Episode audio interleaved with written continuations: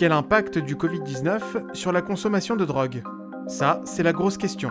Le Covid a eu un impact très important sur un certain type de drogue, en particulier les drogues telles que la cocaïne ou l'ecstasy qui se consomment dans des contextes de convivialité forte où il y a des interactions entre les individus. Et donc, pendant la période du confinement, les niveaux de consommation d'ecstasy et de cocaïne ont considérablement baissé dans le monde et en particulier en France.